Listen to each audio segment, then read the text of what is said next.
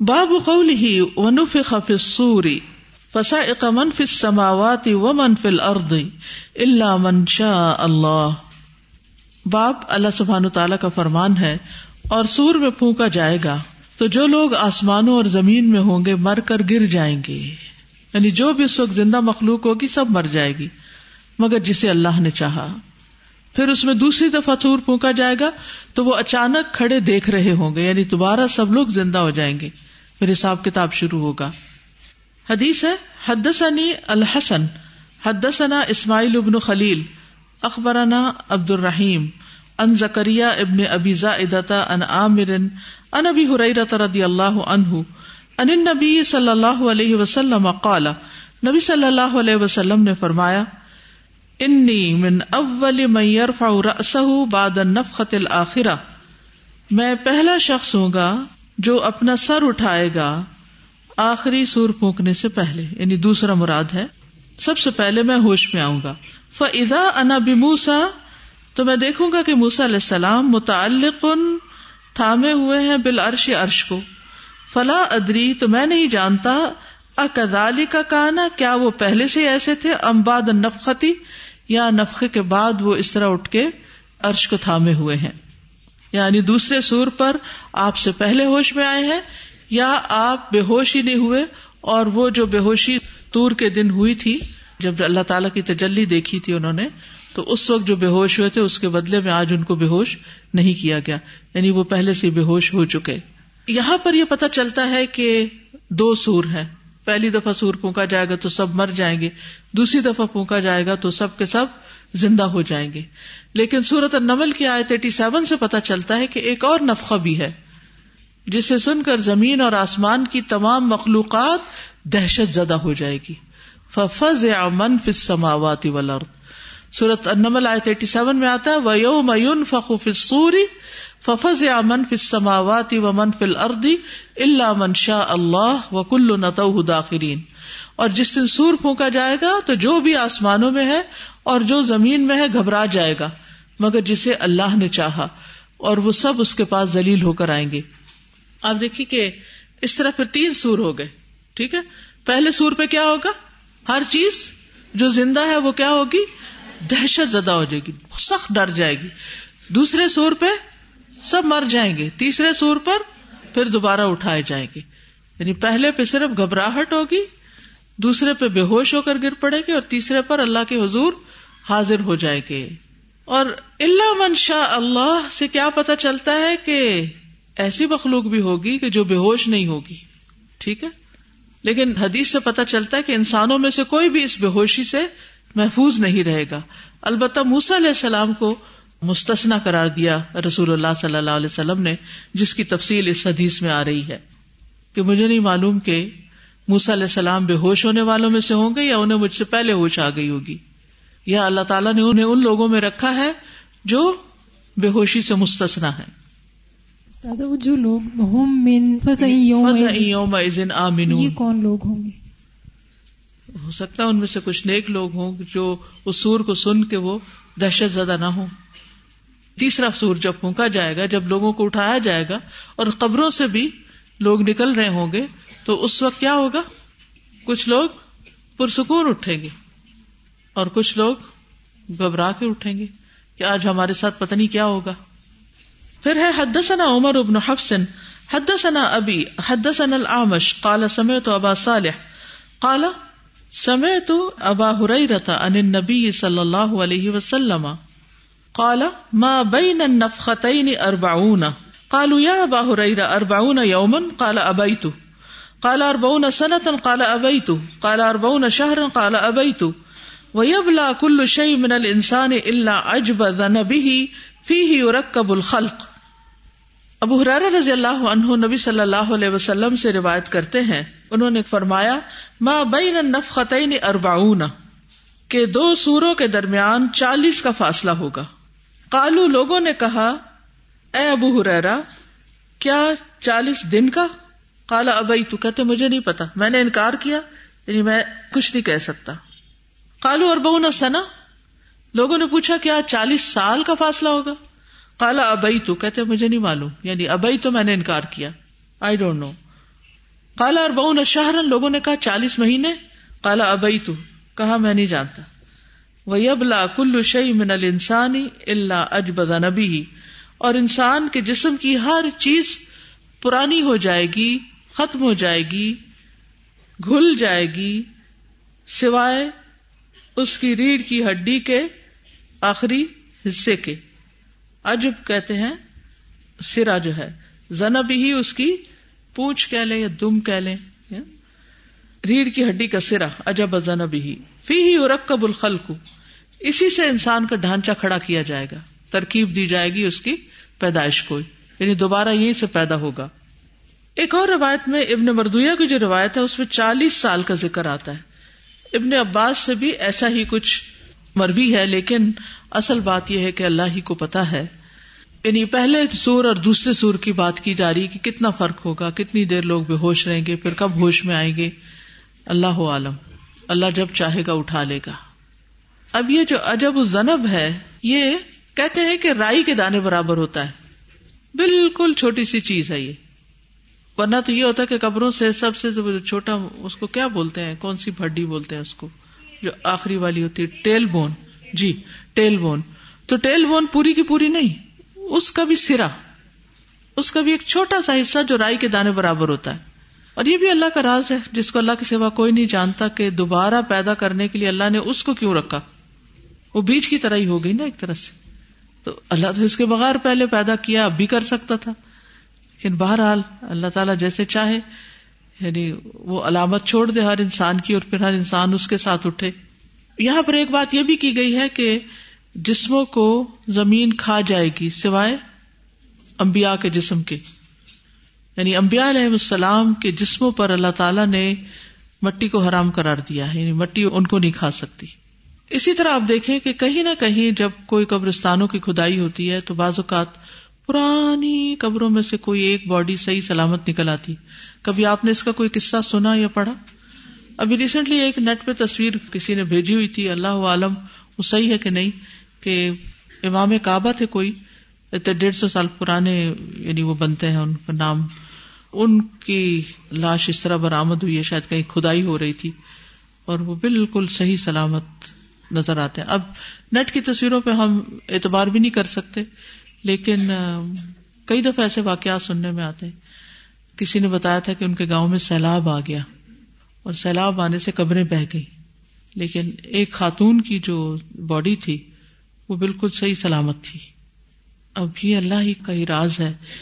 وہ جانتا ہے کہ کسی شخص کا کون سا نیک عمل اللہ کو کیسا پسند آیا کہ اس کے لیے اتنا احترام، کہ اس کے جسم پر زمین جو ہے وہ کوئی بھی تسلط یا تصرف نہیں کر سکتی۔ صحابہ کا واقعہ بھی ہے جو عراق سے لاشیں نکلی تھی۔ جب وہاں پانی آ رہا تھا تو بادشاہ وقت کو خبر ملی اور اس نے پھر کھدائی کروائی تو پتہ چلا کہ وہاں پانی آ رہا تھا قبروں میں تو انہوں نے ان کو اٹھا کر پھر دوسری جگہ رکھا۔ اور یہ واقعہ بالکل سچا واقعہ ہے کیونکہ اس میں ہماری ایک اسٹوڈینٹ تھی کینیڈا کی، جن کے والد خود شریک تھے، وہ اریگیشن کے محکمے میں انجینئر تھے اور عراق میں پوسٹڈ تھے ان دنوں میں۔ تو وہ اس ٹیم میں تھے جنہوں نے یہ سارا کام کیا تھا۔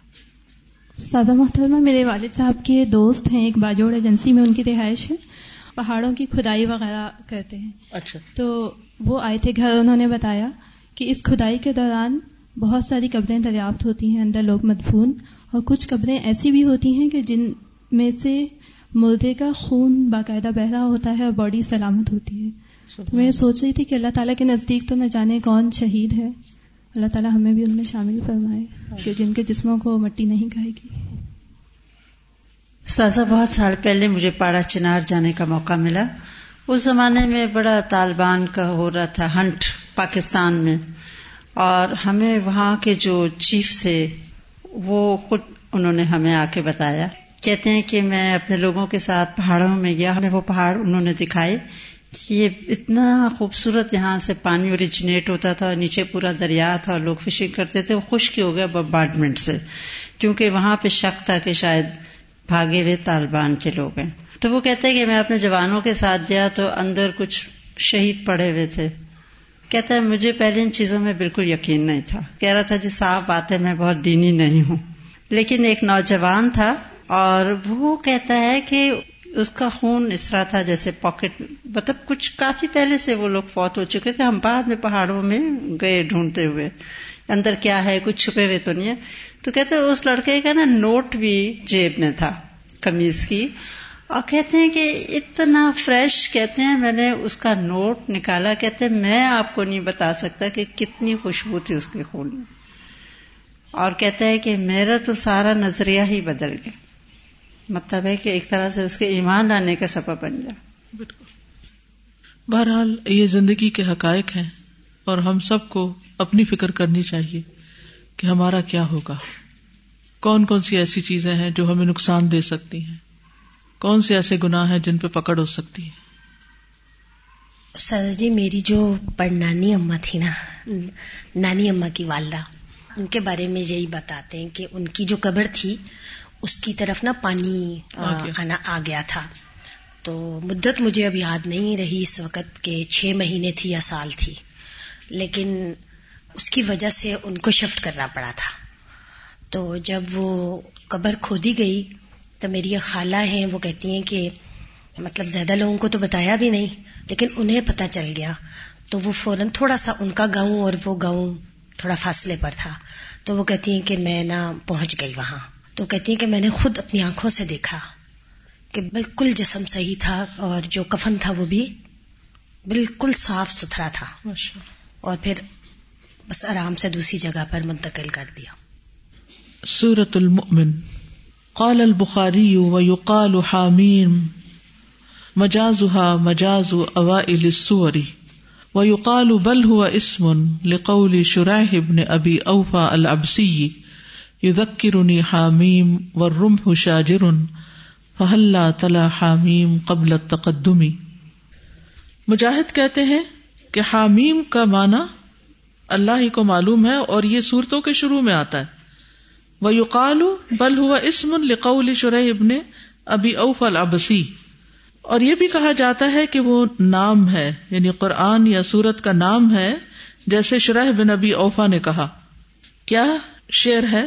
یوزکرونی حامیم، وہ مجھے حامیم یاد دلاتے ہیں کہ حامیم پڑھو۔ ورم ہو شاجر، اور نیزے چل پڑے ہیں۔ فہل تلا حامیم قبل تقدمی تو کیوں نہ تم نے پڑھا حامیم کو شروع کرنے سے پہلے۔ اس کے پیچھے کچھ واقعات بتائے جاتے ہیں۔ کہتے ہیں کہ شرح جو تھے، یہ جنگ جمل میں حضرت علی کی طرف تھے۔ اور محمد بن طلحہ اپنے والد طلحہ بن عبید اللہ کے ساتھ حضرت عائشہ کے لشکر میں تھے۔ تو ایک سیاہ امامہ یہ پگڑی باندھے ہوئے حضرت علی نے اپنے لشکروں سے فرمایا کہ اس کالے امامے والے کو مت مارو۔ یہ اپنے باپ کی خاطر ان کے ساتھ چلا آیا ہے۔ تو اسی گفتگو میں شرح اور محمد بن طلحہ کا مقابلہ ہو گیا۔ جب بھالا دونوں کی طرف چلنے لگا تو محمد نے حامیم عین سین قاف پڑی یا حامیم عین سین قاف میں جو یہ آیت ہے قلّہ اسلکم علیہ اجرا المودت فی القربا تو بعض نے کہا کہ اس دن حضرت علی کے لشکر والوں کا شعار تھا حامیم۔ تو محمد نے حامیم کہہ کر یہ بتلایا کہ میں بھی حضرت علی کا طرف دار ہوں۔ تو بازو نے کہا کہ سورت مومن کی آیت پڑی تھی تختلون رج یقول ربی اللہ؟ لیکن شرح نے محمد کو مار ڈالا اور یہ شعر پڑا کہ جنگ ہو جانے کے بعد پھر حامین پڑھنے سے کیا فائدہ؟ اگر جنگ کے پیش آنے سے پہلے پڑھتے تو فائدہ بھی ہوتا۔ تو حامیم دونوں باتیں درست ہیں اپنی جگہ۔ ایک سورت کا نام بھی حامیم سجدہ ہے اور ان کے شروع میں حروف مقطعات کے طور پر بھی آئے ہیں۔ اصل معنی اللہ کو معلوم ہے۔ اتول کا معنی ہے اتفدل اتول ویسے تو طول سے ہے، طول کا مطلب لمبا کرنا۔ تو فضل اور احسان اس میں وسطی کا معنی آتا ہے۔ داخرین خاض اینا ذلیل و خار۔ وقال مجاہد علن نجاتی یعنی ادو کو ملن نجات کا مطلب ہے، میں تمہیں ایمان کی طرف بلاتا ہوں۔ لئی سلح دعوتن، نہیں ہے اس کے لیے کوئی پکار یا دعا یعنی الوسن یعنی بت جو ہے وہ کوئی دعا قبول نہیں کر سکتا، یہ مطلب ہے۔ یس جرون کا مانا ہے تو قدو بے منار ان سے آگ بھڑکائی جاتی ہے، وہ دوزخ کا ایندھن بنے گے۔ تم رہون تب ترون تم رہون یعنی تم اتراتے تھے۔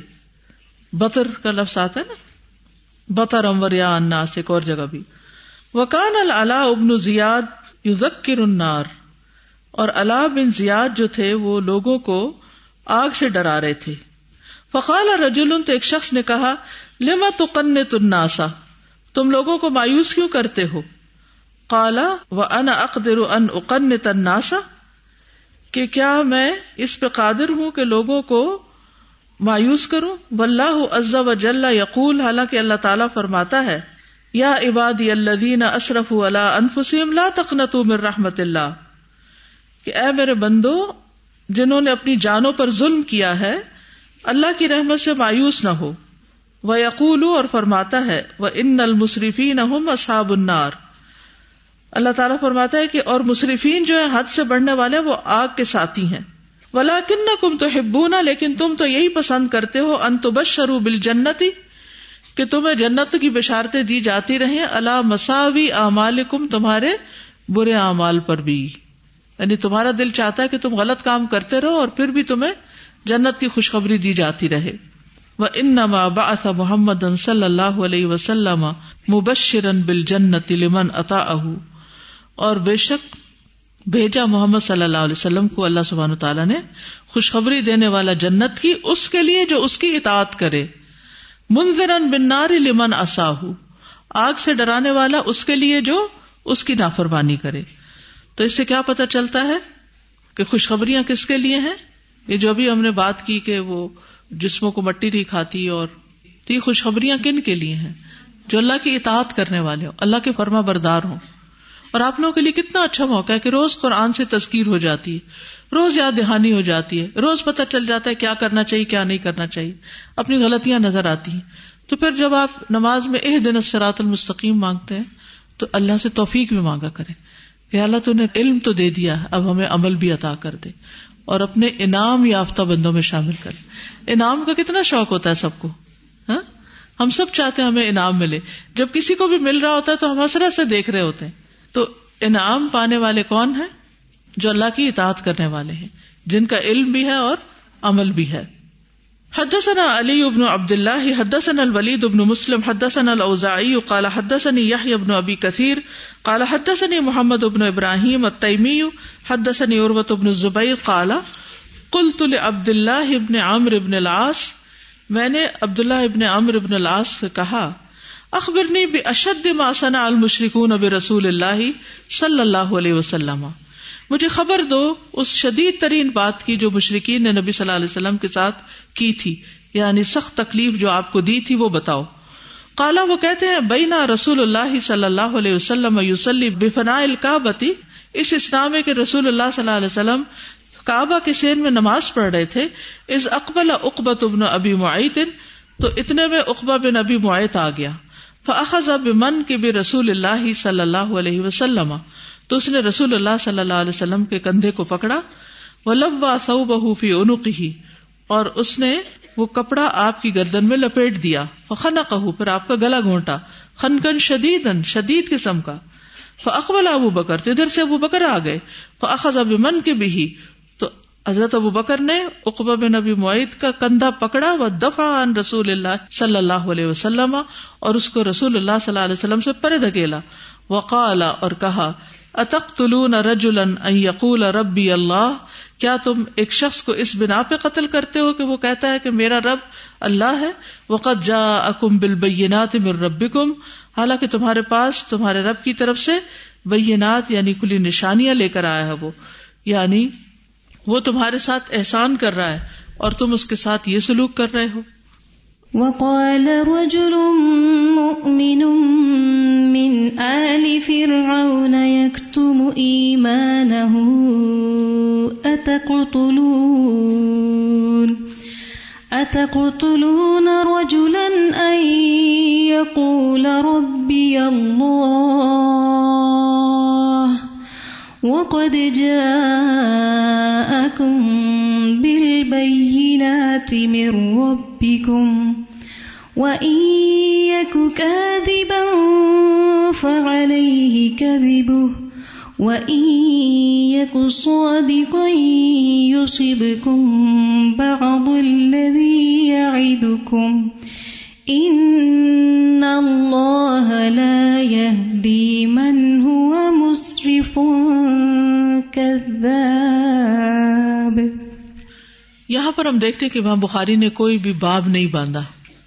صرف چند مشکل الفاظ کی لغوی تشریح کے بعد یہ حدیث بیان کر دی ہے۔ تو یہ حدیث کیوں بیان کی ہے؟ کیونکہ اس سورت میں سورت المومن میں ایک مرد مومن کا ذکر ہے۔ اور مرد مومن کے نام سے یہ سورت موسوم ہے سورت المومن غافر بھی اس کو کہتے ہیں۔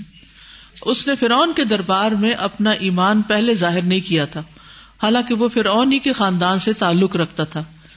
لیکن جب فرعون نے اپنے درباریوں سے کہا کہ تم مجھے اجازت دو کہ میں موسا کو قتل کر دوں علیہ السلام، تو اس وقت یہ بول اٹھا۔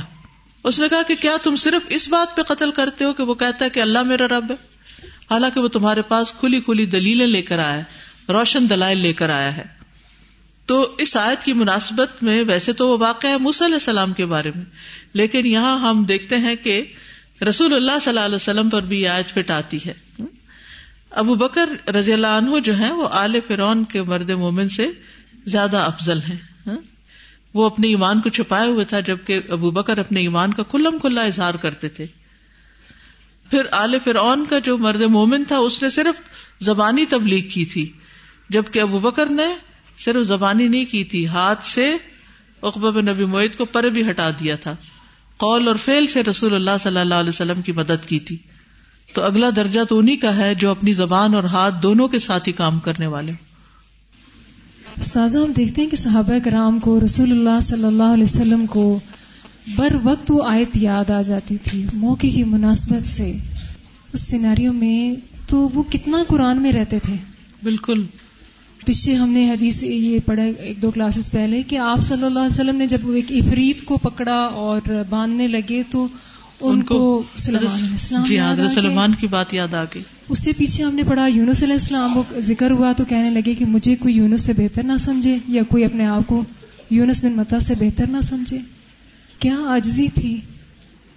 اور کس طرح سے وہ اپنے پچھلے جو ہے سلف ان کو کیسے یاد کر انہیں لوگوں نے قرآن کو صحیح معنوں میں اپنا رہنما بنایا ہوا تھا۔ وجل ہلی امام و نورن و ہدن و رحم و ذکر نی من ہما نصیت و علم نی من ہما جہل آتی ہے دعا سب کو؟ پڑھتے ہیں کہ نہیں؟ ڈیلی پڑھا کرے اس کو، ٹھیک ہے؟ کہ اللہ سبحان تعالیٰ اس کے ذریعے ہمیں رہنمائی عطا کرے۔ ہم لوگوں کی طرف دیکھتے رہتے کہ کون کیا کرتا ہے، پھر ہم بھی وہ کر لیں۔ نہیں، اللہ ہمارے لیے اس قرآن کے ذریعے رہنمائی کے دروازے کھول دے۔ استاذہ، یہ ہے کہ یہاں پہ آنے سے پہلے میں آرفن بچوں کو پڑھاتی تھی میتھس تو یتیم خانے کے بچے تھے، تو اس وجہ سے میں ایک منتھ لیٹ بھی آئی۔ تو ہوا ایسے کہ جب میں ان کو پڑھانے کے لیے گئی تو مجھے لگا کہ وہ یتیم ہے تو ان کے لیے مجھے ایک اسپیشل ہارٹ کارنر چاہیے۔ تو میں نے سب کچھ کیا۔ لیکن ان کے اندر ایسے ریونجز تھے حالات کے مطابق وہ جو مجھے ایسے لگ رہا تھا مجھ سے لے رہے ہیں۔ تو مجھے قرآن نے اس قدر تھام کے رکھا استاذہ کہ ان بچوں نے ایک دن مجھ سے یہ بھی کہہ دیا کہ ہم نے آپ سے نہیں پڑھنا آپ باہر نکل جائیں کلاس سے۔ ایون کہ میں ان کے لیے اسٹیکرس بھی لے کر گئی تھی۔ تو میں باہر نکل کے اتنا روئی ایک سائڈ پہ تو میں نے کہا اللہ میں نے تو انہیں دین کا نہیں پڑھایا، دنیا کا پڑھایا ہے، تو ہی مجھے کہہ رہے ہیں کہ باہر نکل جاؤ۔ تو نبی صلی اللہ علیہ وسلم پہ کتنا سخت وقت آیا تھا۔ تو مجھے ایک دم یہ والی حدیث یاد آ گئی۔ تو الحمد للہ مطلب آخر دم تک ایک دن سب نے مجھے لیٹرز لکھ کے دیے۔ میں نے اسے کہا کہ ہو سکتا ہے میں یہاں سے چلی جاؤں۔ مجھے فیل ہو رہا تھا شاید کہ اللہ تعالیٰ مجھے یہاں سے لے کر جا رہے ہیں۔ تو میں بیمار ہونے والی تھی، مجھے ایسے فیل ہو رہا تھا، اندر اندر سے ختم ہو رہی تھی میں۔ تو ایک دن میں نے ان سے کہا کہ آپ لوگ مجھے آج سچ سچ لکھ کے بتائیں کہ آپ لوگ کیا چاہتے ہیں۔ پیار بھی میں نے آپ سے کیا ہے۔ پڑھایا بھی آپ کو ہے، لیکن آپ لوگ بات ہی نہیں سنتے میری۔ تو میں نے کہا آپ لوگ لکھیں۔ ان سب نے قلم اور پیجز اٹھائے، کسی کو جو پھٹا ہوا ملا اٹھا لیا۔ تو میں نے اسے لکھوایا لیکن میں پڑھنے کی ہمت نہیں تھی۔ میں نے کہا، کیا آپ تو انہوں نے کیا لکھا ہو؟ تو مجھے کہتے ہیں، میم، آپ ان کو کیا کریں گی جو آپ ہم سے لکھوا رہی ہیں نا؟ تو میں نے اسے کہا کہ میں انہیں رکھوں گی اپنے پاس۔ میں دیکھوں گی آپ کیا چاہتے ہو جو میں نہیں کر سکی آپ کے لیے۔ تو میں نے کھولسن پہ لکھا ہوا تھا کہ آپ بہت اچھی ٹیچر ہیں، آپ بہت اچھا پڑھاتی ہیں۔ ہمیں آپ کی بہت اچھی سمجھ آتی ہے، لیکن ہم خود جان بوجھ کے فیل ہوئے تھے۔ اور انہوں نے میرا رزلٹ اتنا خراب کروایا کہ مجھے پرنسپل نے بلا کے انسلٹ کی میری. لیکن اس کے بعد مجھے نمونیا ہوا اور سیون ڈیز کے بعد میں جب ٹھیک ہوئی تو انہوں نے مجھے نکال دیا تھا جاب سے. تو پھر میں نے یہاں پہ آ کے ایڈمیشن کا پتا کیا تو الحمد للہ میرا حدیث کورس میں ایڈمیشن ہو گیا. جزاکم اللہ خیرن نانی جان کے لیے سب دعا کریں. اللہ تعالیٰ ان کے لیے بہت آسانی فرمائے. ان پر اپنی رحمت نازل فرمائے اور ان کو ایمان کے اعلیٰ ترین درجے میں رکھے. سبحانك اللهم وبحمدك أشهد أن لا إله إلا أنت أستغفرك وأتوب إليك السلام عليكم ورحمة الله وبركاته بسم الله الرحمن الرحيم والعصر إن الإنسان لفي خسر إلا الذين آمنوا وعملوا الصالحات وتواصوا بالحق وتواصوا بالصبر.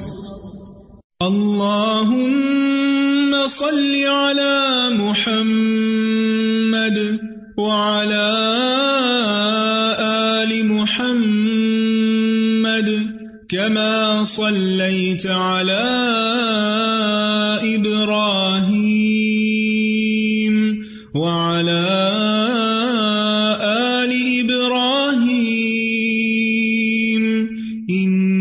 إنك حميد مجيد. اللهم بارك على محمد وعلى آل محمد كما باركت على